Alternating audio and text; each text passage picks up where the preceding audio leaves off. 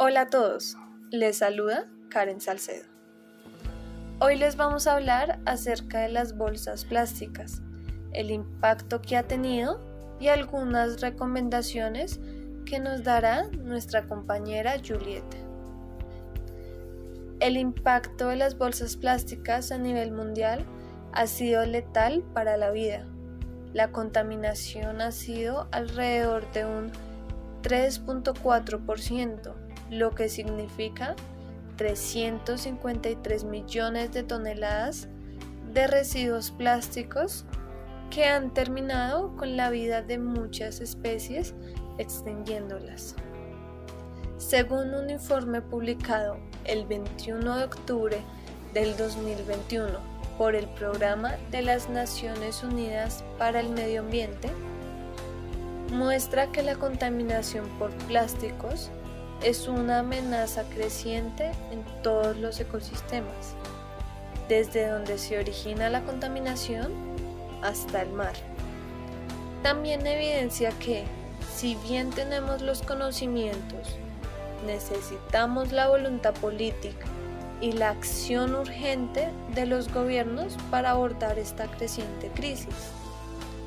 El estudio destaca que la contaminación por plásticos crece constantemente y que para el 2030 se duplicará con consecuencias nefastas para la salud, la economía, la bioseguridad y el clima.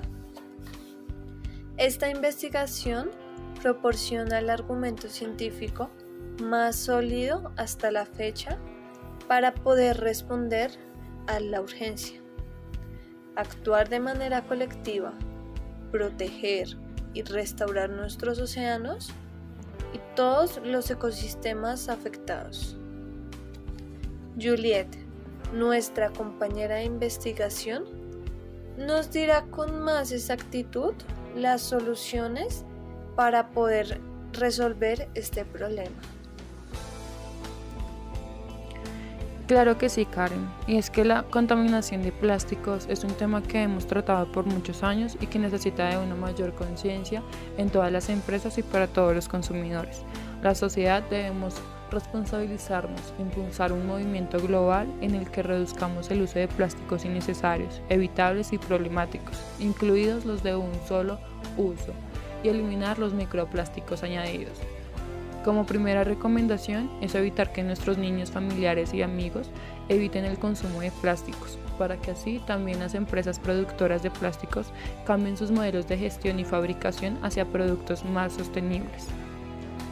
Cada uno de nosotros podemos poner un granito de arena, con múltiples consejos que podemos tomar en nuestro diario vivir, como acudir al supermercado con bolsas reutilizables, como por ejemplo la tela o un jarro de compra que además facilita su transporte. También usar cosméticos alternativos reutilizables o fabricar y consumir nuestros productos para evitar el consumo innecesario de plásticos. Evitar comprar botellas si se puede transportar el líquido en termos. Gracias Juliet. Espero que les haya llamado la atención este tema. Espero que lo divulgamos y hagamos conciencia en conjunto para disminuir la contaminación y poder ayudar a nuestro ecosistema, ya que enseñar a cuidar el medio ambiente es enseñar a valorar la vida.